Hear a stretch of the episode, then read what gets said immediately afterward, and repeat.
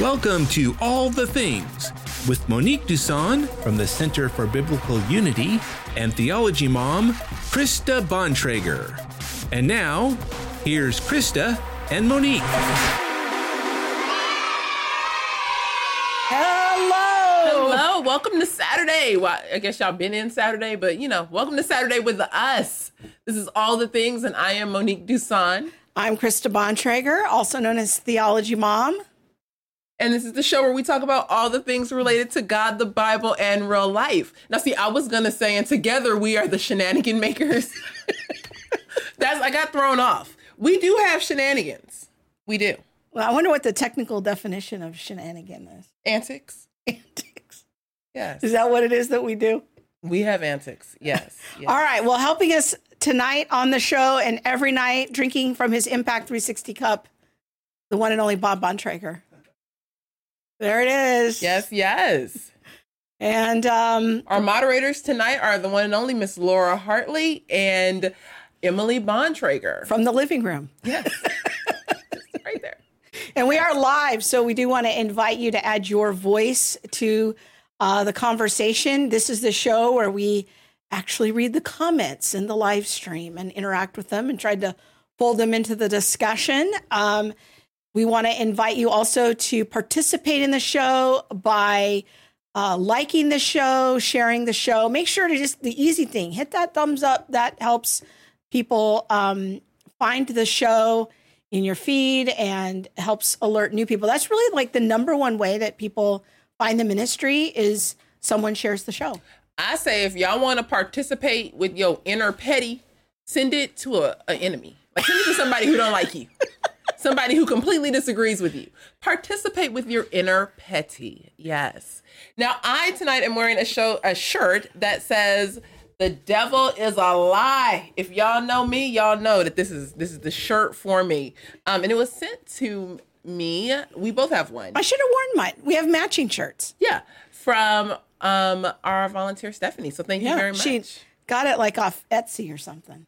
Yeah. So, um, and uh, you can su- help support the show by um, checking are- out. I'm sorry, I'm like thinking about four things at once. Um, Oh, girl, bring it back. Yeah, I know. Uh, Family 210 clothing. That's what we're going to. let me let me help her out. This show, tonight's show, every show is sponsored by Family 210 Clothing, the Center for Biblical Unity. And the Theology Mom podcast. Awesome. So go check out our family uh, designs there. This one is "Speak Truth to Error." It's one of our favorites. Uh, famous saying by Monique. This one is one that I designed, created to reign. Uh, so go check that out. Ten dollars of every purchase goes to either help the ministry or help our family, depending on which uh, design that you select. So, what have you been up to? Uh, well, today I went and got my squirrels tamed, as I say. Oh, oh we're doing that. I'm, I'm just we're gonna put it out people there. know. Yes, God. because it okay, was. it men, was- you can tune out right now. no, do not tune out, men. Because if you don't know that your wife's going to get their eyebrows done, then that's just the reality. I had to get my eyebrows done, but I call them squirrels because sometimes they just run across my face like wild rodents. I had to go get. They them- look good though. Whoever your girl was today did a really good job. Well, see, what had happened was I hadn't been in a while, and she like had to put her foot up on the chair and like yank it. I was like, "Woo!" She said, "Ma'am, I'm gonna need you to come back regularly." anyway, let's get started. I am Aren't you going to ask about- me oh, what I'm doing? No, I wasn't going to, but okay, what, what were you doing? I wasn't actually. Go ahead. Equity. Uh, you, Equity. you know what? I'm not even going to start on the race conversation because we have people waiting for us. Okay. Yeah, All right. I got a haircut. You did. Yeah, it's not so pushy anymore. You're so cute. You're Driving so me crazy. funny. Okay, people, we are right. sorry. This is well, let us bring things back. Okay. Um, I'm excited about this show because gosh, we are talking about pro-life and Yeah. being pro-life and answering um, the questions that come up in regards to to pro-life Yeah. issues. How do we do that? And I remember um, I know you have a whole setup. Like I'm not going off. Script. I know you're just I'm not going off script because I can see the stress in your face. Um, but I, I, and you guys should know my story by now. I was completely pro life, Pro-choice. pro choice. I'm sorry, I was completely pro choice, and um, you know, I've had many conversations with friends and things like that who have held the pro life view. But I've also had very, you know, Christian friends. I've had pastors who have upheld the pro life view and, I mean, the pro choice view, I'm sorry, just, you know, coming at the conversation from this position of, well, God gives us choice. So who are we to take away someone's yeah. choice? I mean, your your argument when you first came to to live with us, I, I remember vividly. We were sitting over here on the couch, uh, and you said, "Well, of course I'm pro-choice because Joshua one eight it says one, nine. one eight one, one eight. One, yeah, yeah, it says choose no, you this day. strong and courageous. Choose you this day who you will serve. And you said so. God likes choice, so therefore I'm pro-choice. I thought this is the most peculiar argument I've ever heard, but I was trying to keep a straight face. You did not keep a straight face. You, are lying. Like, Let's be honest. I don't know. You, she did this... not keep a straight face. She blew up and then she cried. And I was like, and I was still in my CRT day, so I was like, white tears. Like, yeah, yeah I, it, it, was, was a it rough conversation. Was, yeah, because I was so caught off guard. Like, wait, what? You graduated from Biola. How could you? Possibly have have these views. So, anyways, it's been an interesting journey. If people go back in the archives of the show, they might notice that it took us a minute. Well, we never talked about pro life, pro choice issues because even though I had walked out of the critical social theories and critical race theory framework, I still grappled and wrestled with what I believed in regards to viability, abortion, um, a woman's rights and all of that. And so, no, we never talked about those things in the beginning. In the beginning, I um, think the um, first show we did was probably the one with Uju and um, the African mm-hmm. um, advocate. Yeah, and uh, that was kind of a step forward.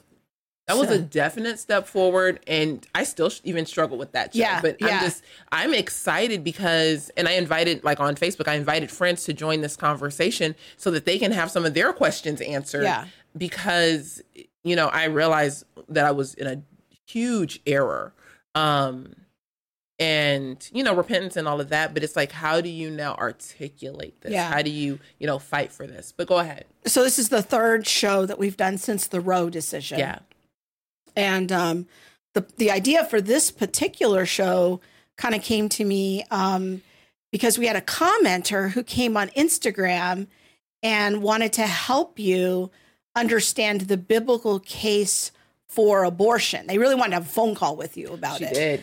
And I thought, oh, that's an interesting idea for a show. So, but I'm not that holy, so I had to. I never. I usually don't decline show like a conversation. If somebody says, "Hey, can we talk about this on the phone?" I'll normally say, "Sure, let's go ahead." I am not that holy. I, now my position is very, very strongly pro life. Yeah. And I was like, I, I, just, I don't know if that conversation would end well. Yeah. So um, I think uh, this will be a great follow up to the shows that we've done. Uh, we did one with Katie Faust. We did a show with um, our friend Dr. Chris, uh, who's a OBGYN, a pro-life OBGYN. So today we kind of have a living legend on on the show, uh, Dr. Scott Klusendorf. Graciously, I, I, you know what? I was blown away that he even knew who we were. Like, I'm like, no way, Scott Klusendorf knows who we are. Like, we're just sitting in here in our living room. Yeah. But do you remember? I think it was it was a while ago when you um wanted to have Dr. Scott on. Yeah. And you were like, we need to have Dr. Scott on. And I was like, who? Who's he? but now we've had a conversation. I'm like, yes, yes. So we are excited to bring on the um, pioneer in this field in really crafting a lot of the pro life arguments that we take for granted these days. Um, Dr. Scott Klusendorf, welcome to the show shenanigans reign and sarcasm rules. You yes, are speaking my love language. Welcome home. correct one thing. I'm actually not a doctor. My highest degree of education is a master's degree. So just to be clear to your audience, I don't yeah. want to mislead them that I have credentials that I actually don't. I understand that that happens to me too occasionally. So it don't happen to me. I'm just gonna go ahead and put that. and no, ain't nobody been mistaken me. But, That'll you know. happen eventually. Don't don't worry. Those shenanigans will will follow you. I hope so. Well, why don't you give us uh, kind of the one minute introduction to the three people watching that don't know who you are, um, and how you got interested in the pro life conversation. Well, I had always been pro life, uh, Krista, from the time I'd first heard about abortion back in 1980 at a second chapter of Acts Concert, a Christian music band that was one of the pioneers in the yeah. gospel rock genre. And they spoke about abortion, and my heart was gripped at the evil of it. But honestly, not a lot happened between there and an event that took place in November of 1990 when I was invited nearly a decade after that second chapter of Acts concert to visit a pastor's gathering where the topic was going to be abortion. And there were supposed to be 100 other pastors there. It ended up being me, four other pastors, and their wives. Uh, mm. nowhere near 100 people when the topic was abortion. They all stayed home. But thankfully, the speaker, Greg Cunningham, who was a former member of the Reagan Justice Department and a member of the Pennsylvania House, where he had written bills that cut off tax funding for abortion. He spoke, and thankfully, he was not bothered by the small crowd. And he laid out a case for the pro life view that I thought, man, this is great. He doesn't hurt the brain to listen to because I had heard pro lifers who, quite frankly, were painful to listen to. Their arguments were vacuous, they were very weak and very subjective. And I wanted much more. I was pro life, but I needed more to be spurred on to action. Well, he certainly delivered the arguments, but then he did something that radically changed the direction of my life to where I'm at today. He showed an eight minute video depicting abortion. Mm-hmm. I had never seen abortion. And I sat there and wept and thought, I am no different than the priest and the Levite who pass by on the other side of the road. They say they care about injustice, but they don't act like they care about injustice. And Jesus says biblical love has got to do better than that. And that day, I went home on November uh, 16th, I think it was, of 1990. And I showed that VHS tape to my wife. VHS tapes were these rectangular gizmos that had movies on them, for any of you that don't know. And I showed that video to uh, my wife, and she said, Hey, I'm with you, whatever. I'm, I'm along for the ride with you. And six months later, with the blessing of my church, I had resigned my associate pastor's position to begin the process of equipping pro lifers to make a case for what they believe. So that's my genesis. And now today, uh, I am the president of Life Training Institute, where we equip Christians to make a case for life in the secular marketplace of ideas. Wow, that's that's amazing. I, I, hear you when when you say like you know there are your argument doesn't really like all the way line up. It doesn't make sense it's vacuous like i hear i hear what you're saying and have had those conversations that honestly didn't move me but then you said that you know this pastor laid out this case for life. So can you lay out for us the the case for life? And um you know what are the fundamentals that every christian should be informed on or every yeah christian should be yeah informed by if they're going to present the case for life? Well, you're spot on, Monique, because the three most important words in pro life apologetics are syllogism, syllogism, syllogism. Uh, now, for any who don't know what a syllogism is, it is two premises followed by a conclusion. And hopefully that conclusion follows logically. Uh, the pro life syllogism or argument goes like this Premise one, it's wrong to intentionally kill an innocent human being. Premise two, abortion intentionally kills an innocent human being. Therefore, conclusion abortion is wrong. It's wrong to intentionally kill an innocent human being. Abortion does that. Therefore, it's wrong. Now, pro lifers defend that syllogism with science and philosophy.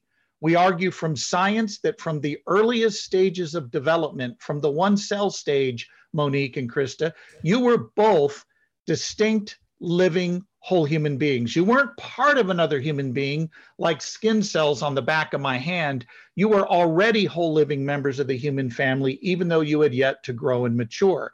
And there was no essential difference, to argue philosophically, between you, that embryo, and you, the adults that you are today, that would justify killing you back then. Differences of size, level of development, environment, and degree of dependency, which we'll return to later, are not good reasons for saying we could intentionally kill you then, but not now. Now, that one minute defense I just gave you with a pro life view can be defeated one of three ways, and only one of three ways. First, you can show that the conclusion does not follow logically from the premises, meaning the argument is invalid, its structure is bad. Or you can show that one or more of the premises are unsound, untrue, meaning the argument fails the soundness test. Or you can show that the terms are used in an unclear manner.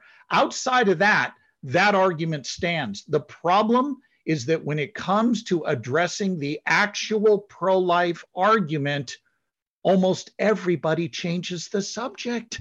And we cannot, as pro lifers, let that happen. We've got to stick to our syllogism like glue. That's why I said the three most important words are syllogism, syllogism, syllogism. By doing that, you bring people back to the fundamental case that we're arguing and you don't allow them to change the topic.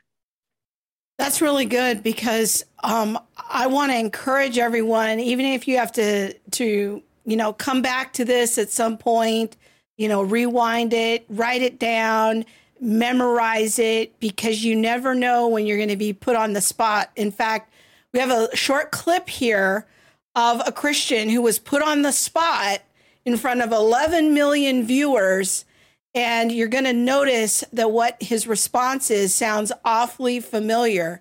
We're going to see um, Seth Dillon, who is from the Babylon Bee, on the Joe Rogan show uh, recently. And I'm going to have Bob play some highlights um, from that exchange. And we're going to play it all the way to the end because um, I think Joe Rogan's shift um, by the end of the conversation is kind of hmm. interesting. Mm.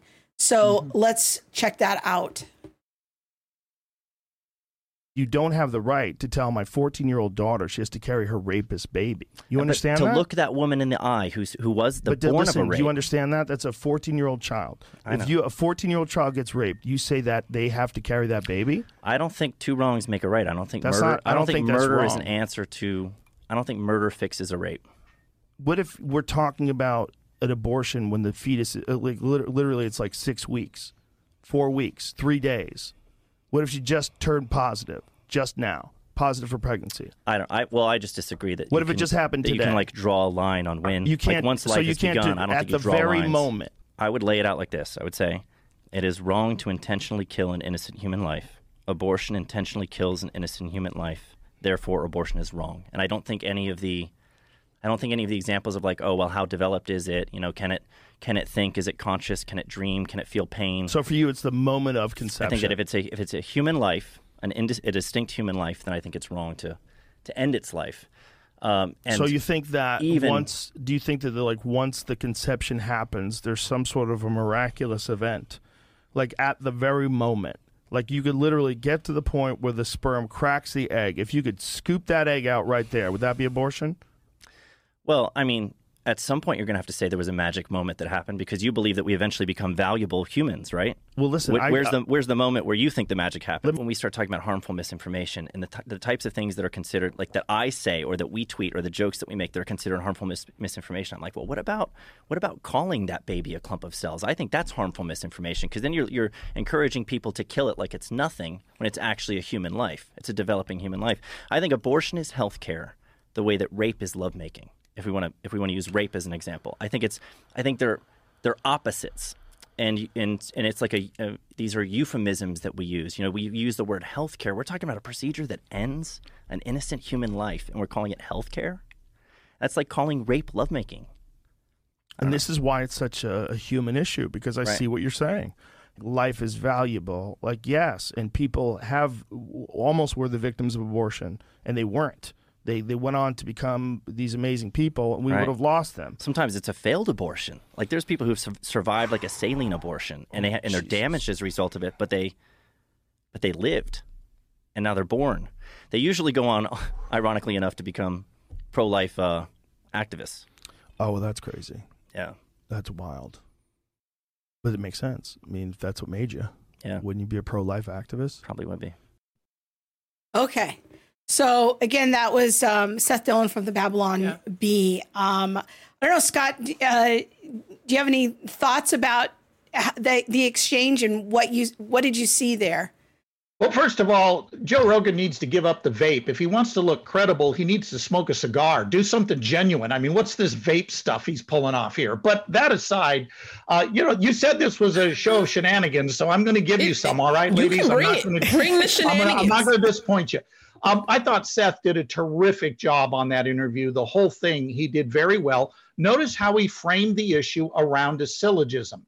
And he kept bringing it back to is this a good reason for intentionally killing an innocent human being? And that's what forced Joe Rogan, I think, to start to shift. You could see the visible shift in the way he was responding. And when Seth said to him, okay, look, everybody's drawing a line. And what, what, what Rogan was trying to do is reduce this to the religious or the mystical or the magical. No, it's science. From the earliest stages of development, the unborn are distinct, living, and whole human beings. If he wants to refute Seth, he has to refute the syllogism, has to refute the science. Instead, he just tried to push it to being something beyond the realm of rational inquiry, that somehow we have to just punt to mysticism here. Uh, no, we don't. And Seth did a real good job pulling it back to what's the real issue.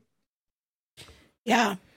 I um gosh, it makes me think of um the camp I was at a camp recently where um some of the people there were strongly um advocating for abortion and um you know one of the the arguments was well people are too poor to you know bring their babies to term and so we not knowing that this was actually, you know, the syllogism or the way to do it or things like that, the my partner um, who I was with was, you know, he brought up the fact that we don't kill innocent lives simply because they're poor.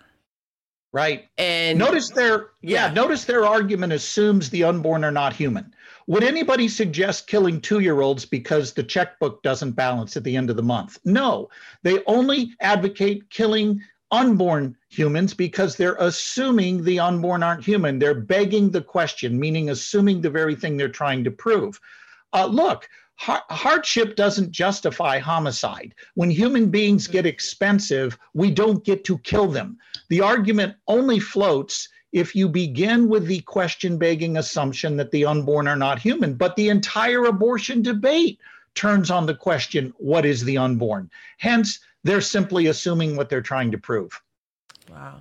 I want to go back to um, Seth's kind of side comment about the magic moment, you know, because I think in yeah. my experience with pro choice people, this is this is an effective tactic that I've used and, and Monique and I had this conversation, which was, well, okay, if you're going to say the unborn is not a human person, at what point do they become a human person? At what mm-hmm. point do they become valuable? Is it some magical thing that happens when they come out the birth canal? Is it some other um, moment? So, I, like, walk people through the sled argument that you mentioned earlier, because I think that helps to begin to to break down that issue. Well, the purpose of the sled argument is to show that although there are differences between you, the embryo, and you, the adult, those differences are not morally relevant in a way that would justify intentionally killing you back then as an embryo. So there's a difference of size. There's your S in the SLED acronym. You were smaller as an embryo. But since when does body size determine value? Shaquille O'Neal, the former Los Angeles Lakers basketball star, is a foot taller than nearly everyone hearing this broadcast right now. But it doesn't follow that he's more human and valuable simply because he's bigger. Body size doesn't bestow value. L, there's that stands for level of development. Sure, you were less developed as an embryo. And again, our response here should be so why does that matter? And if I could just pause for a moment, forgive me for preaching. Too often, pro lifers and pro life Christians in particular allow our opponents to make claims that we leave unchallenged. If I claim that body size or level of development is what gives me value, I have the burden of proof, not you, the listener. So we are always within our epistemic rights to say, well, why does having body size or why does having a certain level of development suddenly transfer me from being a non human, non person we can intentionally kill to a valuable human being that I can't be that can't be killed. They've got to give an argument for why those differences matter. And this SLED acronym shows that they don't matter. So body size doesn't determine value. Level of development, sure, you were less developed as an embryo, but again, so what? Two year old girls don't have a reproductive system that's developed but we don't think we can intentionally kill them simply because their development isn't finished yet. By the way, uh, development continues long after birth. Uh, I speak to teenage audiences all the time, high school students, and I remind them that they are less developed than their parents. They are less developed than their parents physically, and they're less developed than their parents intellectually, which of course comes as a complete shock to many of them. But the reality is, you don't reach your intellectual peak till your mid 40s. Body development doesn't bestow value. E stands for environment. Where you are doesn't determine what you are. How does a journey of seven inches down the birth canal suddenly transform you from non human, non valuable thing that can be killed to a valuable human being that can't be? You've got to argue for how a change in location makes a difference. Of course, you know, that leads to the next thing. People say, well, the unborn are too dependent. So D stands for degree of dependency.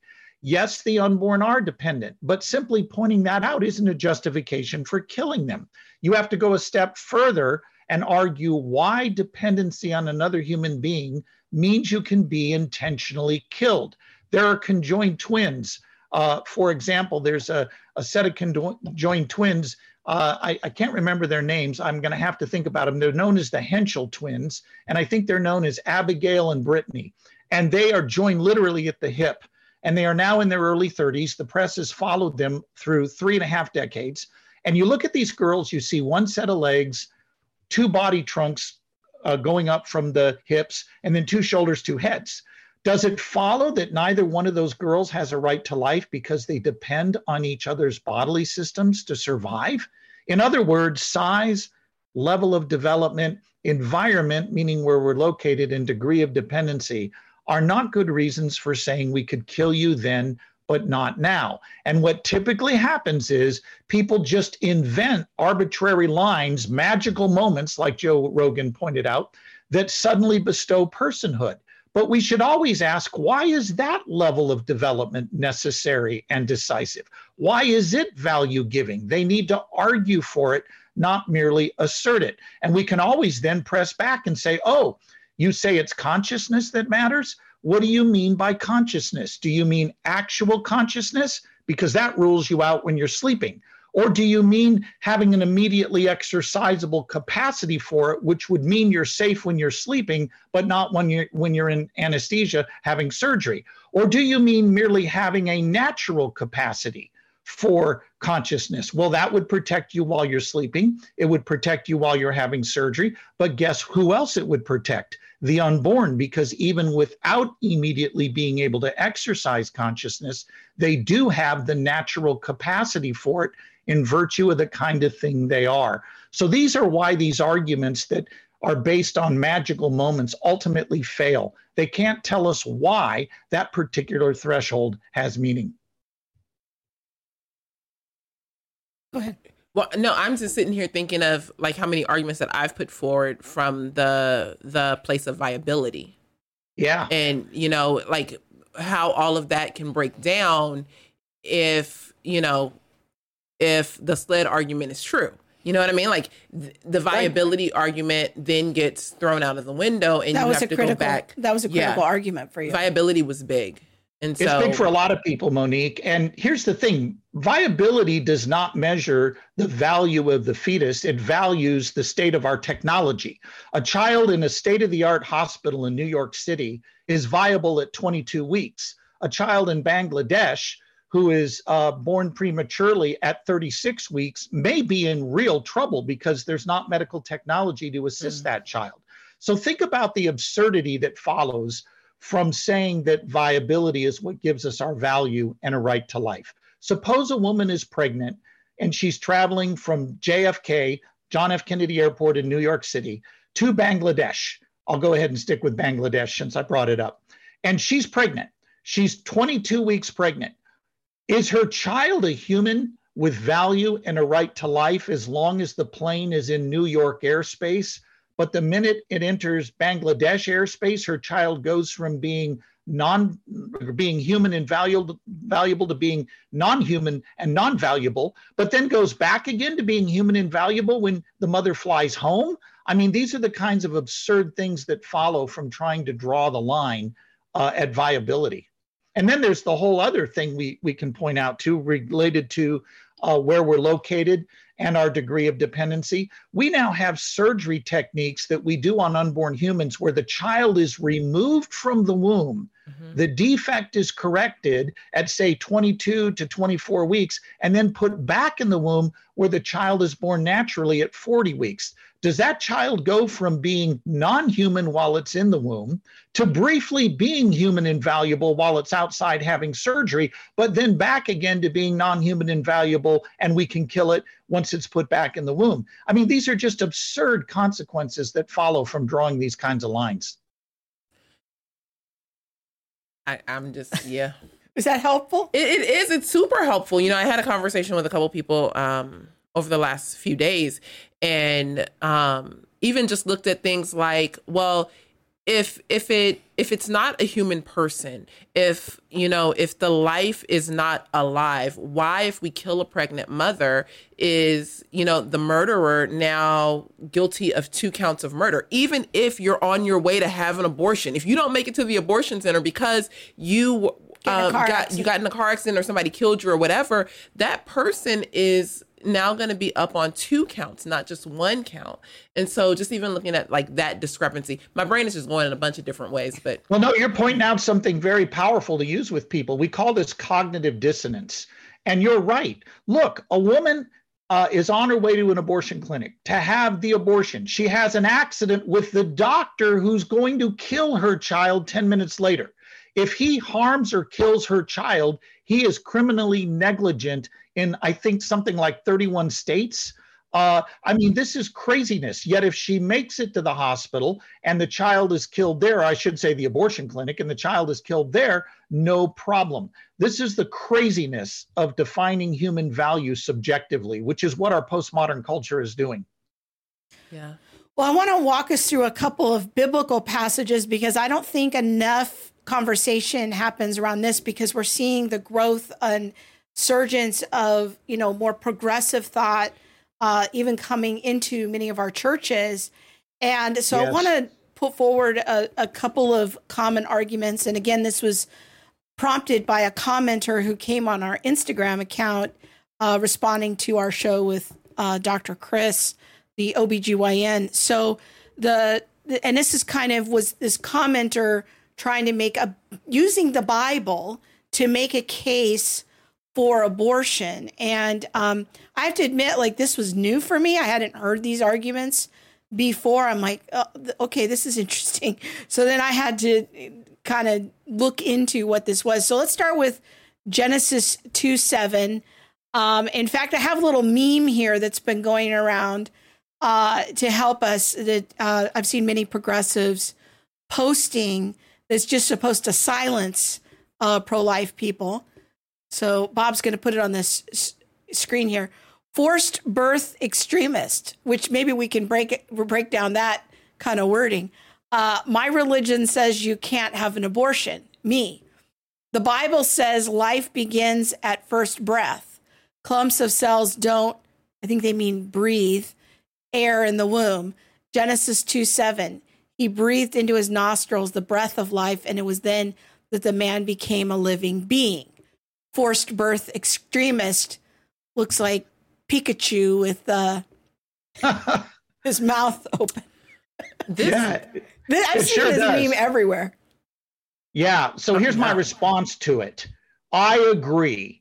Every human being that God creates directly out of dirt is not a living person until God breathes air into them. I quite agree. Now, my question for the critics is this Were you created that way? Did God create you directly out of dirt? If not, your, your entire argument collapses. It's just complete foolishness. But beyond this, would that be that a category argument, error? Would that be that type of fallacy that's a category oh, yeah, complete error? category error, complete okay. category error. And not only that, it would justify killing newborns. I mean, newborns do not always breathe immediately upon exiting the womb. Let's say it takes a couple of minutes before they can get that child breathing, or maybe 30 seconds. It would follow from this argument it's okay to slit the child's throat immediately upon exit from the womb because, after all, it hasn't taken its first breath. But there's a third problem with this, and it, this is the scientific error with their argument. The unborn do, in fact, breathe in the womb. Just the mode of breathing changes. Instead of taking air directly through the uh, lungs, they take it through the umbilical cord, through the, the mother's bloodstream. So oxygen is still being transferred. It's just switching the mode, like switching from AC to DC. Yeah, I think the I want to have you also comment on the rise of this this phraseology of forced birth. That we are now forced birthers. This is something I'm hearing um, with you know more recently and increasing frequency. Um, what's your take on on that phraseology? Let's go back to our three key, key words syllogism, syllogism, syllogism. Suppose we are the worst people in the world. We are forced birthers. We are not pro life. We are simply pro birth. We hate every child that's born once he's born. We only love him until he's born. Uh, and we hate women. We want to uh, persecute women. Suppose all of that is true. Could our argument that the unborn are human and intentionally killing them is wrong still be valid and sound? And the answer is yes because arguments stand or fall apart from the people making them. Rather, they stand on their merits. And this is a classic example of what I opened with that people love to change the subject on abortion. They mm-hmm. don't want to refute the argument, they want to refute the person by attacking them and kind of characterizing them as some kind of evil thug. It will not refute our argument. Now, uh, I'm so quite happy what, to be. Would that be an example of like a ad hominem type it's of ad hominem fallacy? Exactly. Yeah. So reframing it, forced birth extremist. You know that we're not going to respond to the actual argument. We're going to have this no, diversion. we're going to call you names. We're yeah. going to call you names. So yeah. the, the, the best response we can give is to say, look at them with a bit of sarcasm and say, well, maybe I am and maybe I'm not a forced birther. How does that refute the actual argument mm-hmm. that I made? You've got to refute my argument. Otherwise, you're just calling me names. That's not going to get us anywhere. And sometimes we literally have to narrate the debate for the person and say, you know, I made a syllogism, I made an actual argument for my view. And I was hoping you could show me where my argument goes wrong because I really do want to get at the truth. But you haven't shown me where my argument goes wrong. You just called me names like a forced birther, like an extremist. Could you show me where my actual argument goes wrong? And sometimes you have to be that direct with people. I think, um, well, two things that are coming to me right now is one, people actually have to know how to argue and and the skills of argumentation and debate in order to be able to do that. It's a really important skill that I don't know many people have. And so this is super helpful for us to be thinking about like, how are you mm-hmm. having this conversation? What are ways that you might need to help someone along in thinking about this? But then, too, I kind of feel like, you know, some people get called names and the whole thing just falls apart. They can't handle being called a name. Like sometimes right. you're just going to have to, you know, buck up and know that the names are going to come, the conversations are going to be hard. Inevitable. And yet, Yes, yes, yes, it's inevitable. inevitable. And buck up, Buttercup, because this is this is the time that we're in, and you can do this. You can put forth a solid argument on behalf of the unborn. Well, I think that's where Seth Dillon's example is so great. Do you notice like how calm he stayed mm-hmm. under pressure? Yeah. Yes. Like like he he just he wasn't getting confrontational. He was just very calm.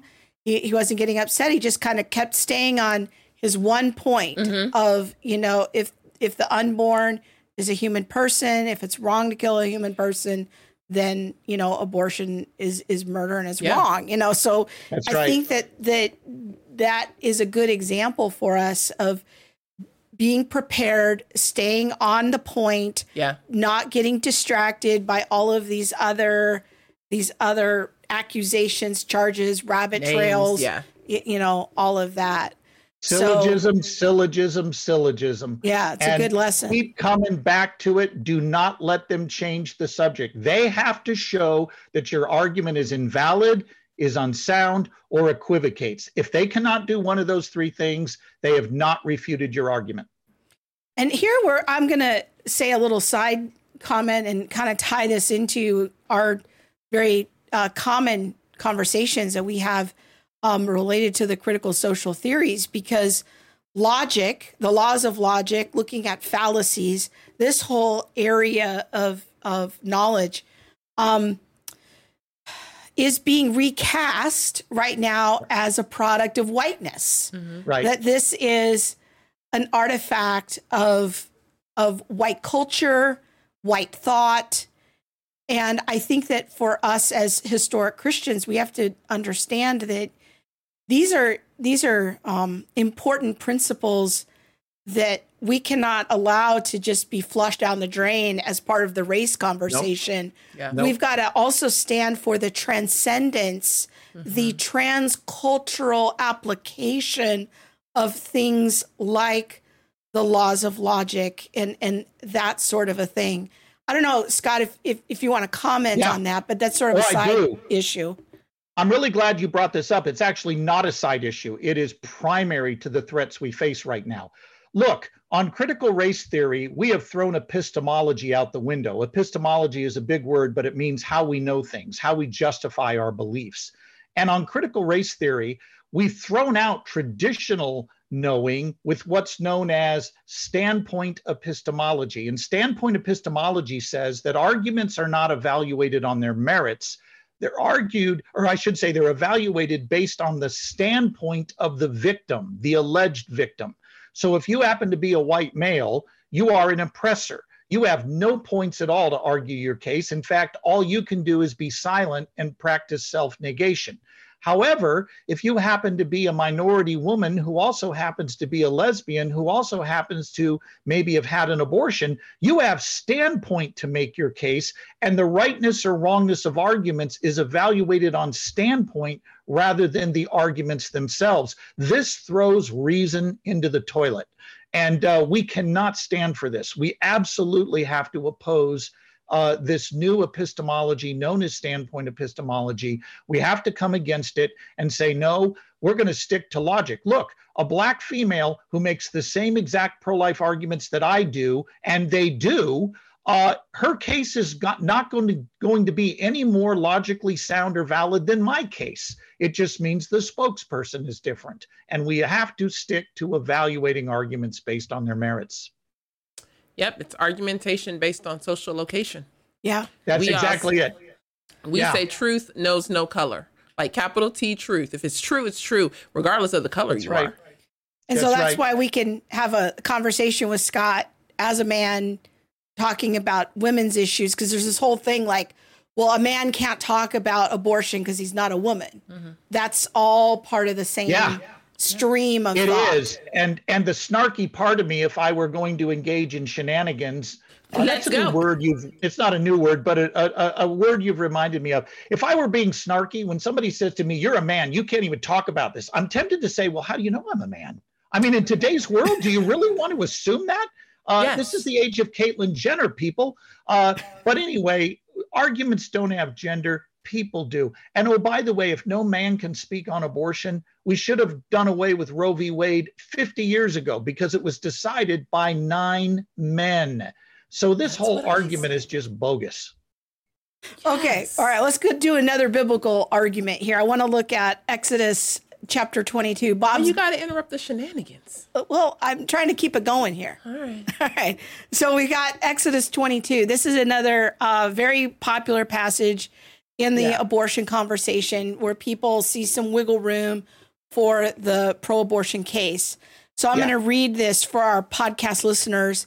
Um, it's starting uh, verse 22 of Exodus 20, um, 21. Yes.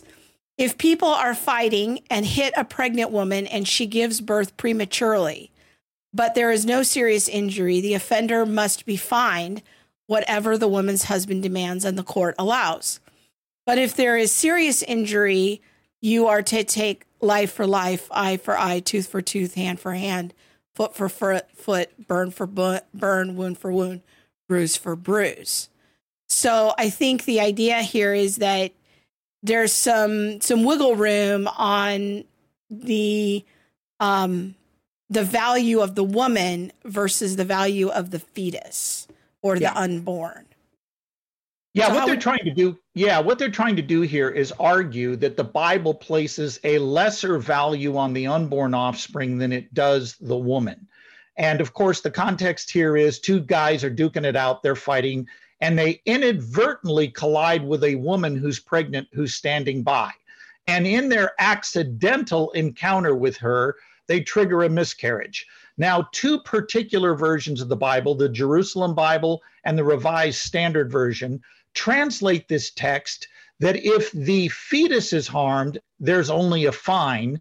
But if the mother is harmed, the lex talionis, the law of retribution applies eye for eye, tooth for tooth, burn for burn. And they argue that because allegedly God only prescribes a fine versus the life for life, tooth for tooth that he does for the woman, the unborn therefore are not human, and therefore intentionally killing them is okay. Well, let's look at this passage for just a moment. Suppose the Jerusalem Bible is right, and in a moment I'll show you that it's not, but suppose it were. How does it follow that because there's a lesser penalty for accidentally harming an unborn offspring, that we may intentionally harm the unborn offspring? This is a complete non sequitur. One case, it's an accidental encounter. In another case, we're talking about intentionally mm-hmm. killing the fetus through directly acting on his body with the intent to harm. So there's no connection here at all. This verse does nothing, even with the pro abortion interpretation, to justify abortion. But secondly, we should point out that in this particular case, the Jerusalem Bible and the Revised Standard Version get it wrong. The NIV version that you just cited, the NASB, uh, the ESV, all indicate that if either is harmed, if the child comes forth, and notice it doesn't even say the child dies, it just is premature miscarriage. If there's no harm from the premature miscarriage to either child or mother, then you uh, only pay a fine. But if there is harm to either, the lex talionis applies. And read in the original Hebrew, that's the translation, that's the meaning of the text. It is only those two other versions, the Jerusalem Bible and the Revised Slander, or I almost said reviled slandered version, Revised Standard Version, that get it wrong. So uh, if you read it in the original text and according to the majority of translations today, Exodus 21 does nothing to prove the unborn aren't human. Now, one other thing I might say a few verses prior to this particular passage, in the same chapter, a master unintentionally kills a slave. Now, we know it's unintentional because a period of three or four days goes by before the slave dies from his injury. But this master is beating his slave. And when the slave dies unintentionally a few days later, uh, the master is not penalized. There is no lex talionis that applies. Do we want to argue the slave was not human? I mean, this is what follows from trying to bend scripture to make it fit our view. Very good points. Very helpful. Yeah. Um, I want to go to a couple of comments here. Um, our friend Susanna on uh, YouTube says, uh, "Look, uh, the the tactics are kind of like distraction tactics. Look over there." Not here. This is a distraction technique. That's often what happens. Candy is a, um, uh, a Canadian listener. She says, Yeah, when I've had this conversation, I just get that you're a religious nut. You can't legislate your religion. And I'm like, When did I ever bring up my religion? And I think, yeah. Scott, that goes to your point about the importance of making the scientific case. Syllogism, syllogism, syllogism. Let's suppose I am religious. Okay, Arguments are either sound or unsound, valid or invalid. Calling an argument religious is another category error, like, as my friend Frank Beckwith points out, asking how tall is the number five. You've got to do the hard work of actually refuting the pro life argument, calling us names, calling our arguments names are dismissals, they're not refutations. Very good. Go ahead. I, I, my brain, I'm just, I'm just. I know you're processing. I can tell you're processing a lot. Lots going in there. Uh, did you want to read anything from from Facebook? Any comments from mm, CFBU? I don't think so. I'll look, okay. but you can go ahead. Okay. Um, so there's been a question that's been kind of lurking in the background of our whole conversation that I want to make sure that that we cover while we have you here, and that is understanding how the terms person or personhood and being a human often um, come into this discussion hmm. because uh, in some contexts, those two terms that we kind of use synonymously as meaning the same thing have been pulled apart and actually have two very different definitions. This is a very important um, issue for for people to be aware of as they're making their case because I've seen um, progressive Christians often use this differentiation between being a human and being a person.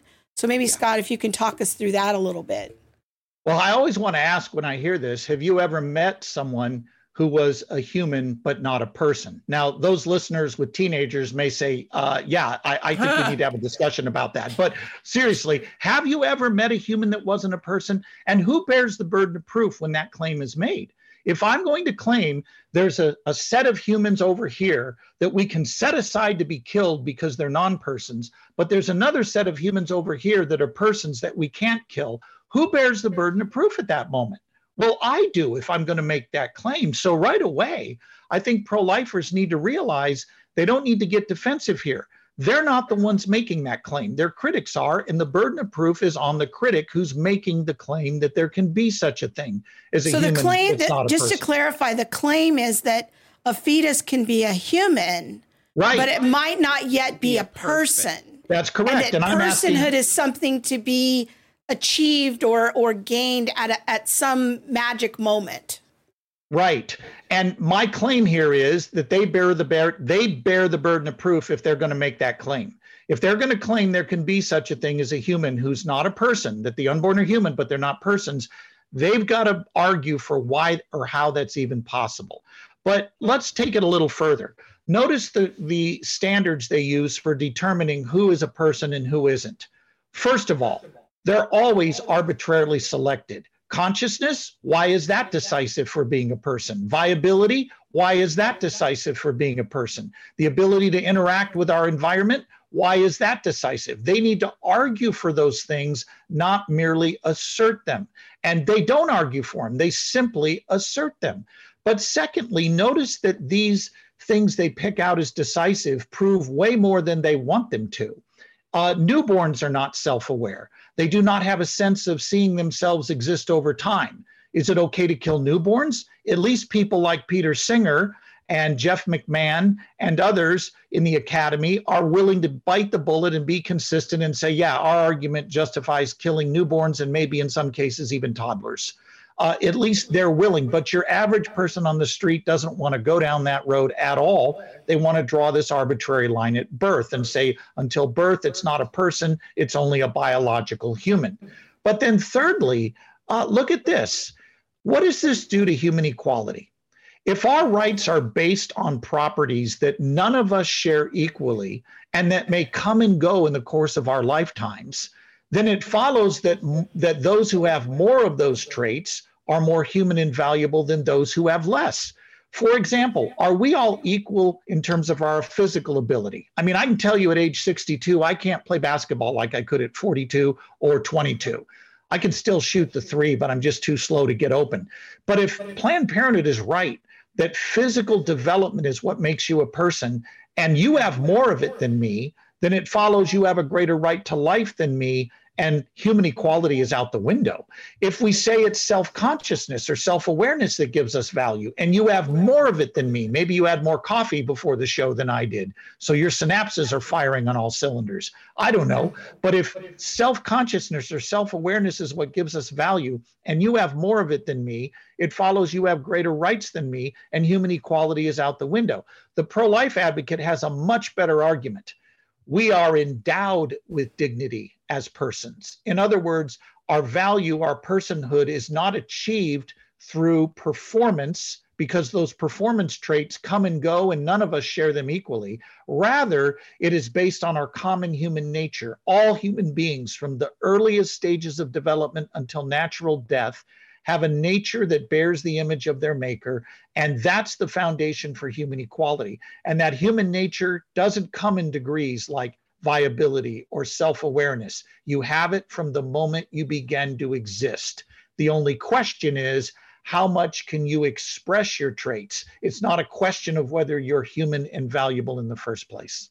Mm, that's really good. You know, the the human versus person argument makes me actually think about slavery and the argument yes. that um, that slaves weren't human persons, or um, you know, the the question of are are they black were humans, but humans not, were but not, not persons, persons or, or, you know the yes. the back and forth argument and how much value did a black person have because of potentially not being a person but being a human and things like that. And it, it seems like this argument has just progressed to a different set of human beings. It has.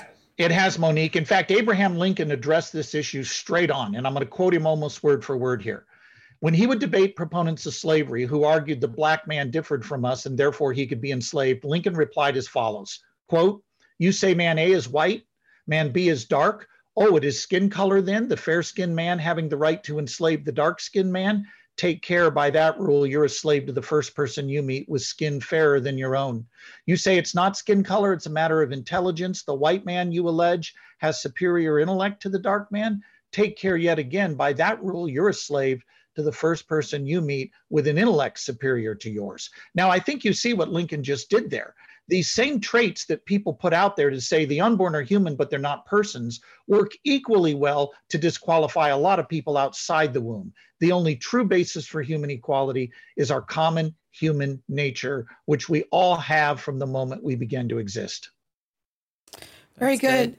Uh, as we're kind of wrapping things up here, I'm wondering, Scott, what do you see on the horizon for the the pro life conversation? Um, you know, what do you see as emerging issues in the wake of Roe? Uh, do, do you think the conversation is going to shift to something new? I'm noticing more and more rhetoric around abortion becoming reclassified as a justice issue, which yeah. many progressive Christians are even latching onto. Um, one only needs to go watch the woke preacher clips account to see numerous numerous clips um, with progressive Christians talking about abortion as a justice issue. I'm just wondering, what do you see on the horizon? Uh, three things. Number one, many of the things you pointed out here, we're going to see. Uh, we're going to see people try to use scripture to support abortion, and we're going. These are not new arguments, by the way. They've been around 50 years, but they're going to resurface again and again. And progressive, uh, I'll say Christians in quote marks, uh, are going to be pushing them wholesale. You're going to see them everywhere.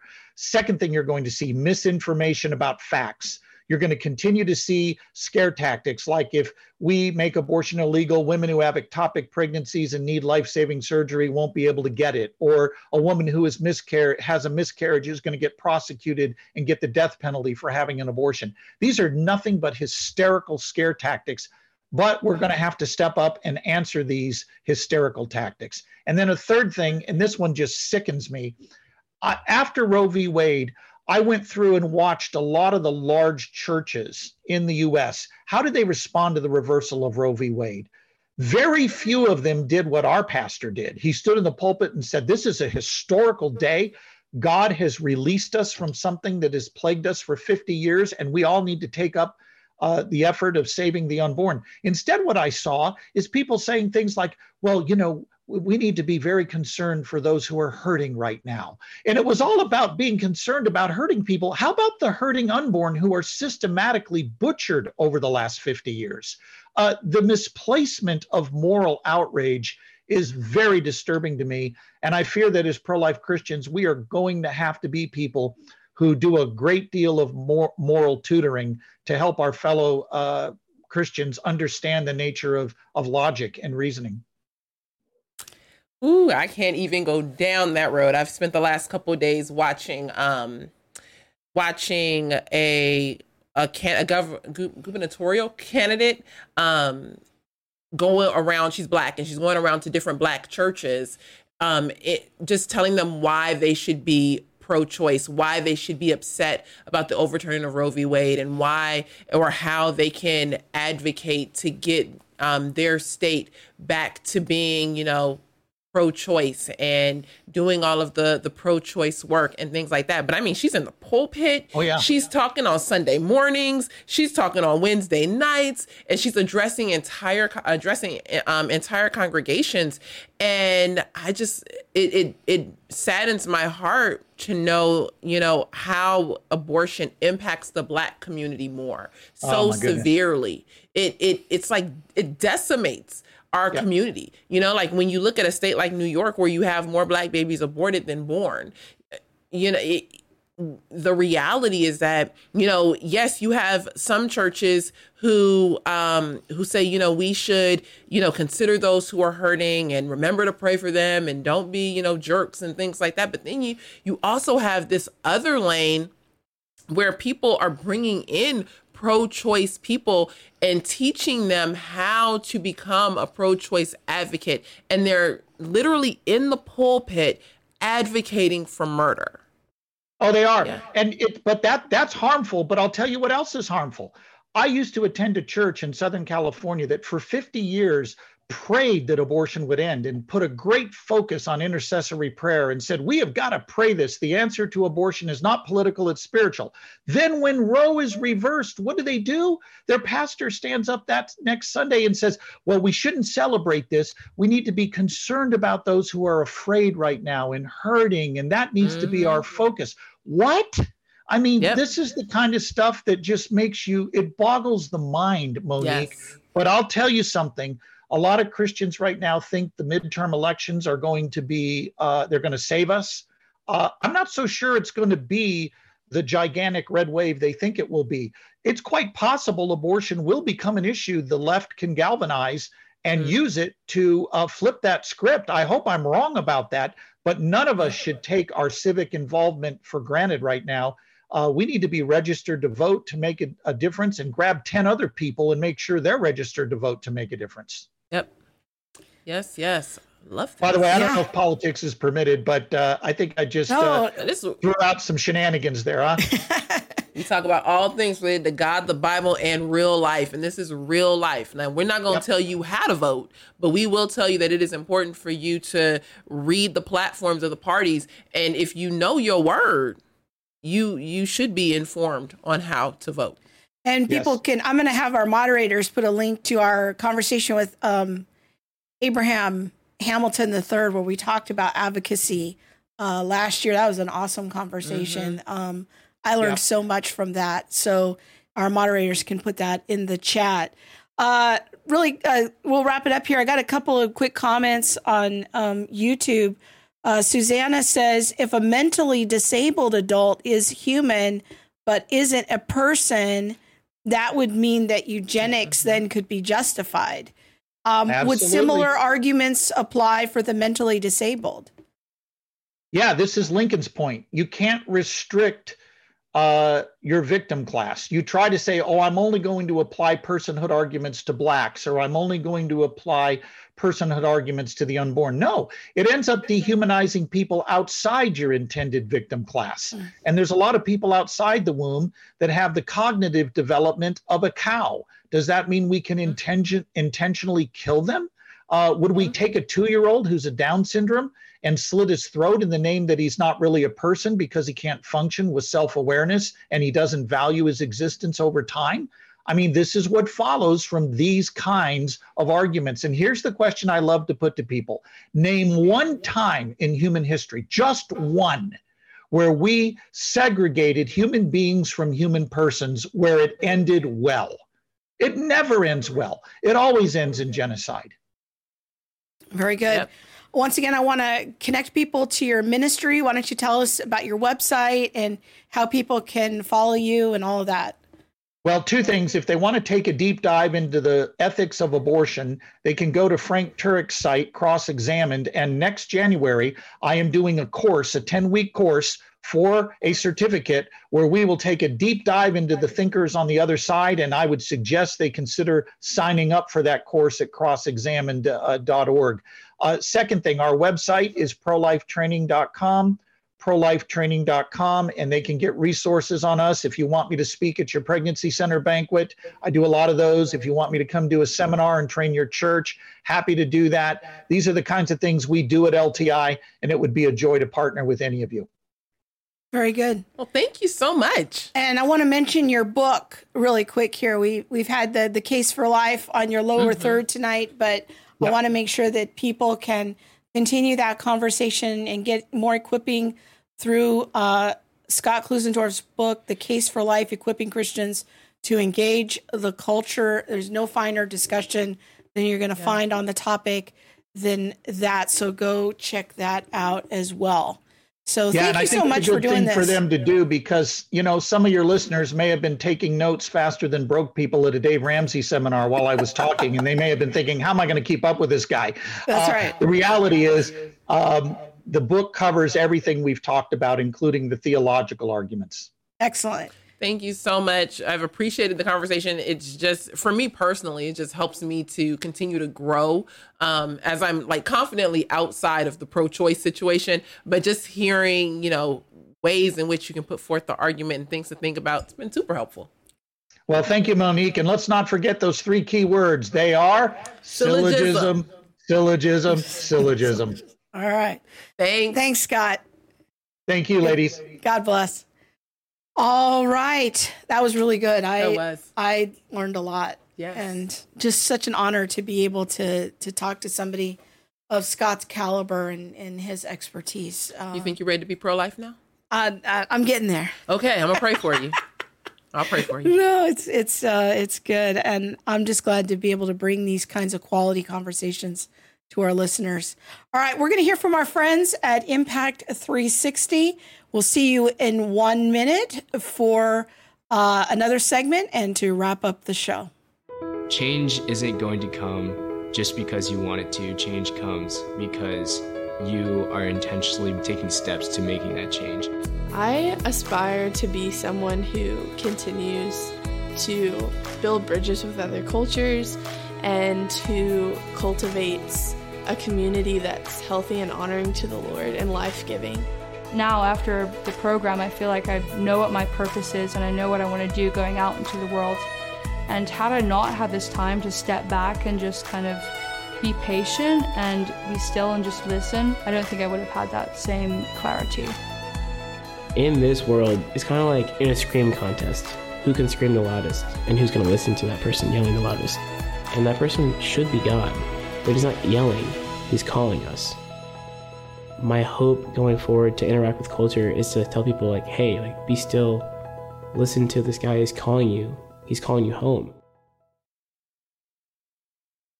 All right. We're going to be at Impact 360 later this year again. Yeah, have some shenanigans and fun. Yes. You know who was at uh, Summit? Uh, I think last week was Scott Klusendorf. Oh, I think I saw a picture of him at uh, on Instagram that he was at there two weeks ago. Yeah, yeah, right. Yeah, so it's awesome being able to. How is this um, our lives? Do we get to hang out with these kind of people? Because God is gracious and good. Man, it's gracious and good. But it's I was gonna say it's awesome being able to share such important information mm-hmm. with young people.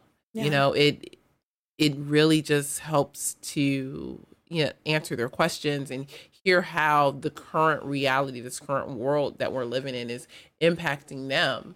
Yeah. Um, so yeah. All right. So you have segment two. Yeah. So saw you, boo. so we were on the phone a couple days ago with somebody from a, a major Christian ministry, and they're they're kind of more in the secular space than we are. I don't know who you talking about, but okay, I'm a follow. I'm back. Go ahead. so, um, she asked a provocative question that I thought would be kind of fun to have an interactive uh, segment here at the end of the show was she says, you know, you guys talk a lot about unity from a biblical perspective. Um, she was asking the question, what is it that unifies us um, from a secular perspective? Mm-hmm. You know, and so I was thinking about this question because, you know, when I was a kid, there were certain noble ideas that were involved in, you know, what does it mean to be an American? Um, that there were certain core ideas that united us no matter what our family background was, no matter where we came from. And, that, um, and I was just curious, and I would love it if people put it in the chat, uh, you know, just thinking about um, what is it that that ought to unite us as Americans? It's not What's going on over here? Is that your earring? My earring just fell out. It just left. I don't know. It just crawled away. Um, but what is uh what are some of the ideals, the noble ideals of being an American? Um, we don't talk about this. Like I don't hear a lot of conversation in the popular culture of hey, these are kind of the 10 noble principles of of what it means to be an American uh, historically. Like there's so much grievance talk today. Um, so I'm kind of flipping it around and asking the question, you know, what are the noble ideas that that might unite us as Americans? Like one that came to me when we were on the call, and I would love it for you to share one too. Is is is that one of the the American ideas is that it doesn't matter where you came from, whether you know whatever your circumstances are, no matter who your parents are or what your socioeconomic status is, that there was the the promise or the possibility that through hard work and diligence that you could overcome uh, your situation, that there was an opportunity to to move up socially no, you're not buying that. I, I it honestly makes me think about um, you know, what is the lie that and this is kind of it's a roundabout kind of way, but you know, what is the lie that many Americans have been have bought into that has allowed us to become separated. Because no, I, I would say no, no, no, no, no, no, no, no, no. I'm not talking. I'm not talking. It's not. A, it's not a grievance right, thing. All right, all right. Because I think that there are many immigrants to America that would that would b- buy what you're saying. We want to be here because when you work hard, you can become whatever you want to be. Like you can you, you can, can better your station in life. You can start a business. You can send your kids to school. You can get education. Like all of that. Now on my end, when I was growing up. I learned more of the things that all white people are racist. That you know, you you can work hard, but you're only going to get to the place um, that somebody else tells you you can get. Now, you know, you you might slip through, and you, but I mean, I I heard that all the way through, and so that's what I'm saying. Like, like yes, I do think that there are unifying principles about America. I just think that at some point there a lie slipped in and be able to and was able to create a chasm. I agree. And so I'm just, but I'm, I'm trying, trying, to reflect of, on yeah, what the nobility is, not the grievance. Uh, There's so much energy around the grievance these days. I'm trying just, to ask a different question. I hear what your question is. It just makes me. That's the question that came to my mind of like. If if if I was growing up, because you say growing up, this is the principle that I always heard and so I'm trying to think of like growing up, what was that unifying principle that I heard as being an American? Well, I, I heard a lot about being an African American and what that meant for my community, but the the larger construct of being an American wasn't something that was really instilled deeply into me. I was an Af, and I am. Um, I didn't leave being an African American. I'm still an African American, but you know, I have a, a larger appreciation of being an American, having lived overseas, having changed, you know, some of my worldview and things like that. But to, to say, you know, I just grew up with this huge appreciation that, you know, we can all pull ourselves up by our bootstraps. I was, you know, more or less told that this whole bootstraps myth was, you know, just for one group of people. And yet, isn't it interesting how you and all your I call it a myth today or then. Sorry, I'm not saying that you know. But isn't it interesting how you and all your your siblings have transcended the situation? You know. You've all left the hood and have jobs and are sustaining yourselves. You know, my brother's a fireman. He yeah. like he does well for himself. My he's a fireman and great. a nurse. Yeah. Like who does that? He's amazing. Yeah. So I don't know. So let's let's. Auntie um, Linda said. Look at um, some YouTube comments here. Says, "Oh, did I thought? Oh, Jeff oh, maybe Davis says, uh, back then." Work hard, and you can achieve more than you thought. Yeah, I think that that definitely is one of the noble ideas of being an American. The only thing that limits you is yourself. Um, Candy, like I would wonder as a Canadian, what is your impression of what the American dream is? Like that's something Americans we don't really talk about anymore. Is like, what's the content of that? What is the American dream? What was it when we were growing up? Um,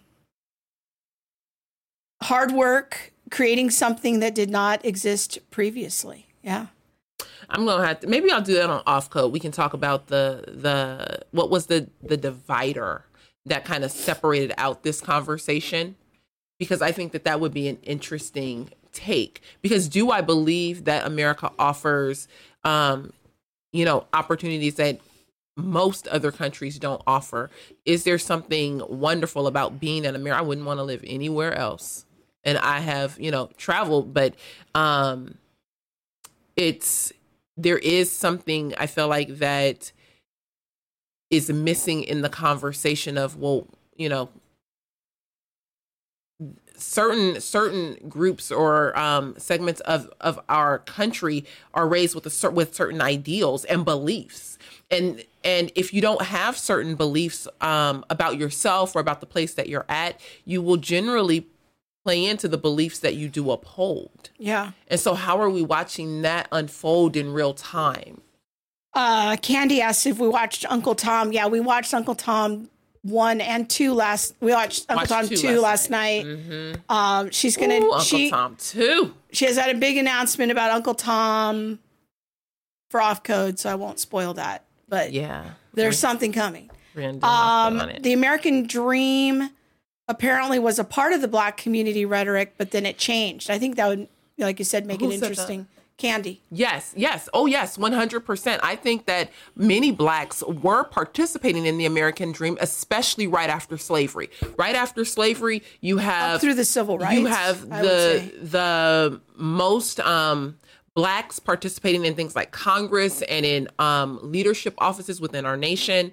Um, you have th- like blacks starting universities you have the increase of black wealth you see a black community that saw themselves as american. And so the idea that um you know i can say you know growing up i didn't that wasn't my experience. It makes me question like well what happened where the tide turned or the shift turned um and that was no longer part of the conversation. I think Uncle Tom too definitely hits on this of like we have exchanged something within the black community. There is something going on that um, we have either picked up a lie, we have left behind a truth. Something has has been exchanged. Um, where we don't participate as we did when you look at at blacks coming out of slavery going through even through Jim Crow you know going through um the civil rights time and all that. I would say right up until about the civil rights the the you know passing the civil rights laws and things like that you see a different black community. Uh in answer to my question of what does Candy's understanding of the American dream she says you can be whatever you want to be if you're willing to work for it artist businessman etc that's why everyone is trying to get there um, you know i might add to this um, you know the concept of free speech mm-hmm. is a mm-hmm. big part of the the american ethos freedom of the press freedom of religion freedom to gather um, the second amendment of you know the right to bear arms um, prohibitions against unlawful search and seizure. These are some of our, you know, core ideas. But I think that part of the problem of Americans is why we're so stuck in grievance conversations is I don't think we have clarity about the the the reverse of that of what should be the positive noble ideas that Americans used to rally around and really have as part of their unifying identity. I just don't hear anybody talk like that anymore. Not even the the big conservative voices like the Daily Wire or Prager or anything. It's like everything seems to be so reactionary now Is everyone's responding to the grievances. But is there there's there a voice out there that's making the positive case for this is these are the noble ideas of what being an American has historically stood for that people could actually rally around or remember. Maybe that voice is out there and I just have forgotten. Um, but it makes me wonder if, because it, it, it won't be enough. We will not be unified as a country just simply by stamping out grievances. Yeah. like that's not a winning strategy. We have to have what is the positive case for what we will be for. I don't know if that makes sense. No, that does make sense. I um yeah, I, I what comes to me is the the Pledge of Allegiance. Mm. I think that that is something that I learned in school. I don't even know if they say the Pledge of Allegiance anymore. I think one But- state's bringing it back. But um, North Dakota. They brought it back this week. go ND, you do it. Um, but I could say, you know, that that was something that wasn't necessarily explained, but I knew we all did it. Mm. Or um the the what do you call the the song? The national anthem. National anthem. Like Star Spangled Banner. There you go. Yeah. You don't like that song. Yeah. But I knew that we all I didn't like it until, you know, they told me the truth behind it. Um you know, I knew that we all did it. And so yeah, I I, I also don't think that um we often reflect about it, at least during this time we don't reflect on the things that actually unify us because so many of us haven't lived overseas or haven't gone overseas to understand what it is to actually be an other and to to see how other countries unify together. So i don't know. Yeah, I just think that there needs to be more conversation about this because I've been thinking about, you know, we always say when people ask us about our definition of unity, some people have this this understanding of unity. It, it means like we never talk about our differences, Mhm.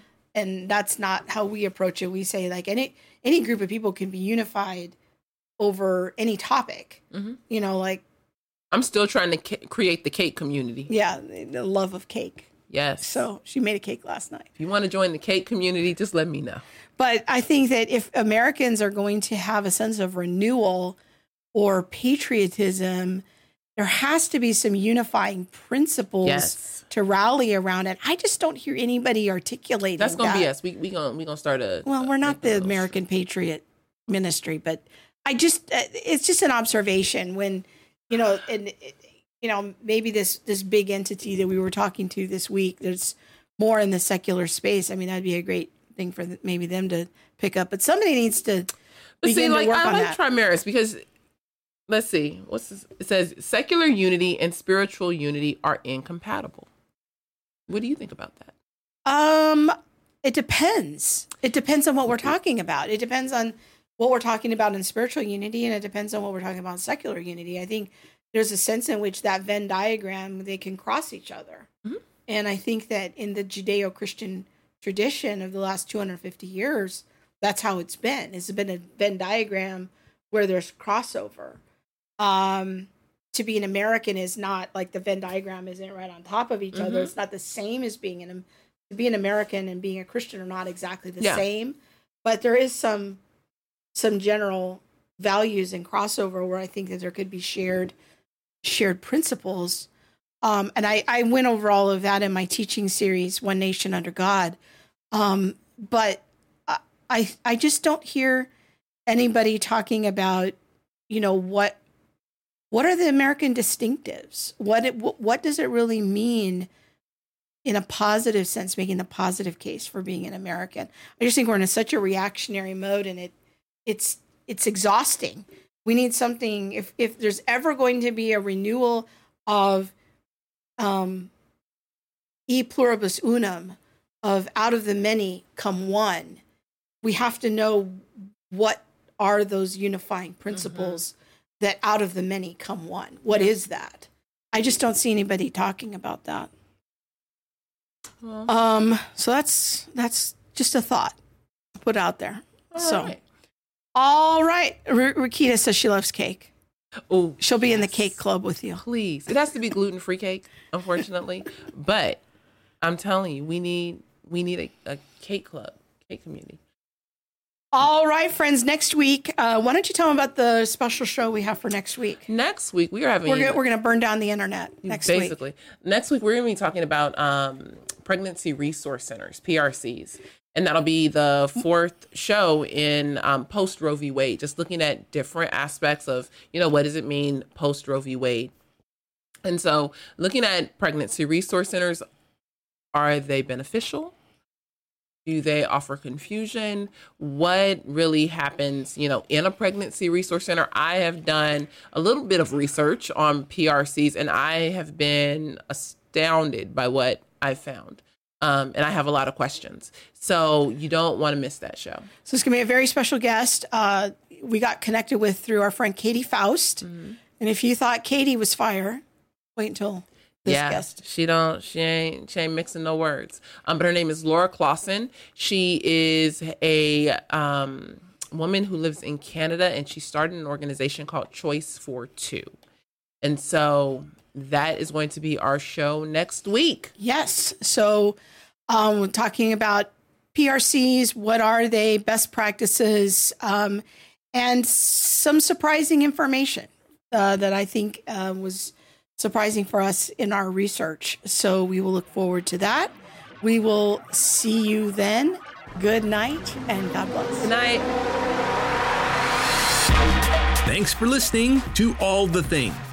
Be sure to subscribe to our website at allthethingshow.com and find us on YouTube, Facebook, Instagram, or wherever you stream your podcast. Be sure to hit that subscribe button and the bell so you'll receive alerts when we post new shows. We'll see you next week.